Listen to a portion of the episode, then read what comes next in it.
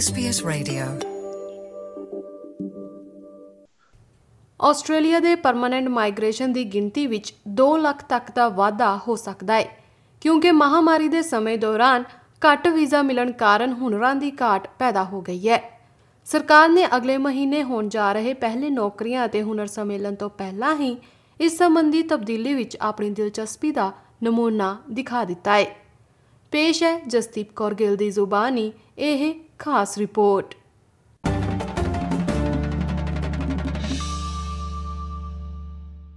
Aged care ਖੇਤਰ ਉਹਨਾਂ ਵਿੱਚੋਂ ਇੱਕ ਨੇ ਜੋ ਬਾਰਡਰ ਬੰਦ ਹੋਣ ਕਾਰਨ ਬੁਰੀ ਤਰ੍ਹਾਂ ਪ੍ਰਭਾਵਿਤ ਹੋਏ ਸਨ।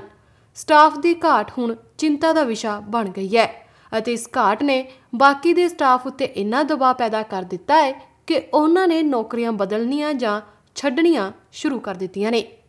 ਐਂਗਲੀਕੇਅਰ ਸਿਡਨੀ ਦੇ ਸੀਈਓ ਸਾਈਮਨ ਮਿਲਰ ਦਾ ਕਹਿਣਾ ਹੈ ਕਿ ਇਹ ਕਾਰਵਾਈ ਦਰਸਾਉਂਦੀ ਹੈ ਕਿ ਕਰਮਚਾਰੀ ਅੱਕ ਚੁੱਕੇ ਨੇ There's been a report recently that there's around 65,000 workers are leaving the sector uh, every year, uh, and we're not immune from that. So we're seeing people leave the sector. It's been a tough time, uh, and we need to fill the gaps.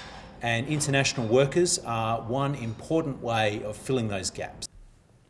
ਵਧੇਰੇ ਹੁਨਰਮੰਦ ਪ੍ਰਵਾਸੀਆਂ ਦਾ ਆਉਣਾ ਇਸ ਸਮੱਸਿਆ ਦਾ ਹੱਲ ਹੋ ਸਕਦਾ ਹੈ ਸ਼੍ਰੀ ਮਿਲਰ ਦਾ ਕਹਿਣਾ ਹੈ ਕਿ ਹੈਲਥ ਕੇਅਰ ਸਿਸਟਮ ਦੇ ਇਸ ਸੰਕਟ ਨੂੰ ਹੱਲ ਕਰਨ ਦੇ ਉਦੇਸ਼ ਨਾਲ ਇੱਕ ਨਵੀਂ ਕਿਸਮ ਦਾ ਵੀਜ਼ਾ ਸ਼ੁਰੂ ਕੀਤਾ ਜਾ ਸਕਦਾ ਹੈ We would be uh, very keen to see the government support the sector with specific visas for aged care. There will be a demand on the sector for more workers, and that means we need more international workers. We need a specific visa introduced in order to help fill that gap. ਸਰਕਾਰ ਵੱਲੋਂ migration cap ਵਿੱਚ ਵਾਧਾ ਕਰਨ ਉੱਤੇ ਵਿਚਾਰ ਕੀਤੀ ਜਾ ਰਹੀ ਹੈ ਅਤੇ ਇਹ ਅੰਕੜਾ 2 ਲੱਖ ਤੱਕ ਪਹੁੰਚਾਉਣ ਉੱਤੇ ਚਰਚਾ ਹੋ ਰਹੀ ਹੈ ਲੇਬਰ ਦੀ ਕਮੀ ਨੂੰ ਹੱਲ ਕਰਨ ਲਈ ਇਸ ਵਚਨਬੱਧਤਾ ਬਾਰੇ ਗੱਲ ਕਰਦਿਆਂ ਰੋਜ਼ਗਾਰ ਮੰਤਰੀ ਬ੍ਰੈਂਡ ਓਕੋਨਰ ਨੇ ਵਧੇਰੇ ਜਾਣਕਾਰੀ ਦਿੱਤੀ We're open to making sure we supply labour and skills in this country. We understand, in fact, according to the OECD, Australia has the second highest labour shortage in the developed world amongst OECD countries. It's for that reason we have to find whatever means possible to supply skills to our labour market ਮਹਾਮਾਰੀ ਤੋਂ ਪਹਿਲਾਂ ਪ੍ਰਵਾਸ 1,90,000 ਦੀਆਂ ਥਾਵਾਂ ਤੇ ਸੀਮਤ ਸੀ ਇਹ ਅੰਕੜਾ 2019 ਵਿੱਚ ਘਟ ਕੇ 1,60,000 ਰਹਿ ਗਿਆ ਸੀ ਇਹ ਉਦੋਂ ਤੋਂ ਇਸ ਪੱਧਰ ਉੱਤੇ ਬਣਿਆ ਹੋਇਆ ਹੈ ਇਹ ਪੂਰੀ ਤਰ੍ਹਾਂ ਨਾਲ ਮਾਈਗ੍ਰੇਸ਼ਨ ਦਾ ਅੰਕੜਾ ਨਹੀਂ ਹੈ, ਕਿਉਂਕਿ ਦੇਸ਼ ਛੱਡਣ ਵਾਲੇ ਕਾਮਿਆਂ ਦੀ ਗਿਣਤੀ ਨਾਲੋਂ ਦੇਸ਼ ਵਿੱਚ ਆਉਣ ਵਾਲੇ ਪ੍ਰਵਾਸੀਆਂ ਦੀ ਗਿਣਤੀ ਘੱਟ ਹੈ ਅਤੇ ਮਹਾਮਾਰੀ ਦੇ ਦੌਰਾਨ ਪ੍ਰਵਾਸ ਦੀ ਗਿਣਤੀ ਬਿਲਕੁਲ ਨਾਮਾਤਰ ਹੋ ਗਈ ਸੀ। ਸ਼੍ਰੀਮਾਨ ਓਕੋਨਰ ਆਸਟ੍ਰੇਲੀਆ ਵਿੱਚ ਨਾ ਸਿਰਫ ਨਵੇਂ ਹੁਨਰਮੰਦ ਕਾਮਿਆਂ ਨੂੰ ਆਕਰਸ਼ਿਤ ਕਰਨ ਦੀ ਮਹੱਤਤਾ ਉੱਤੇ ਜ਼ੋਰ ਦਿੰਦੇ ਨੇ, ਸਗੋਂ ਉਹਨਾਂ ਨੂੰ ਵੀ ਬਰਕਰਾਰ ਰੱਖਣ ਲਈ ਕਹਿ ਰਹੇ ਨੇ ਜੋ ਪਹਿਲਾਂ ਹੀ ਇੱਥੇ ਮੌਜੂਦ ਨੇ। Two things. One, obviously, allowing people to come into the country where there are acute skill shortages. And two, providing temporary visa holders a pathway to permanent residency that gives them obviously an opportunity.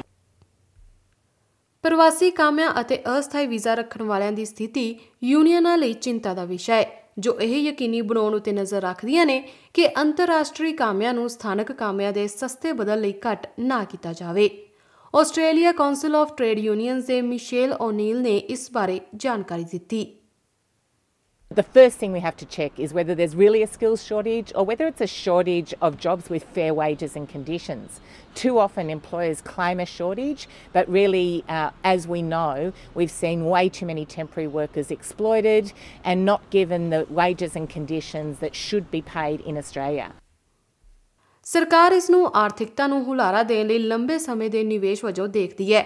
ਭਾਵੇਂ ਇਸ ਦਾ budget ਉੱਤੇ ਥੋੜੇ ਸਮੇਂ ਦਾ ਪ੍ਰਭਾਵ ਹੀ ਕਿਉਂ ਨਾ ਹੋਵੇ।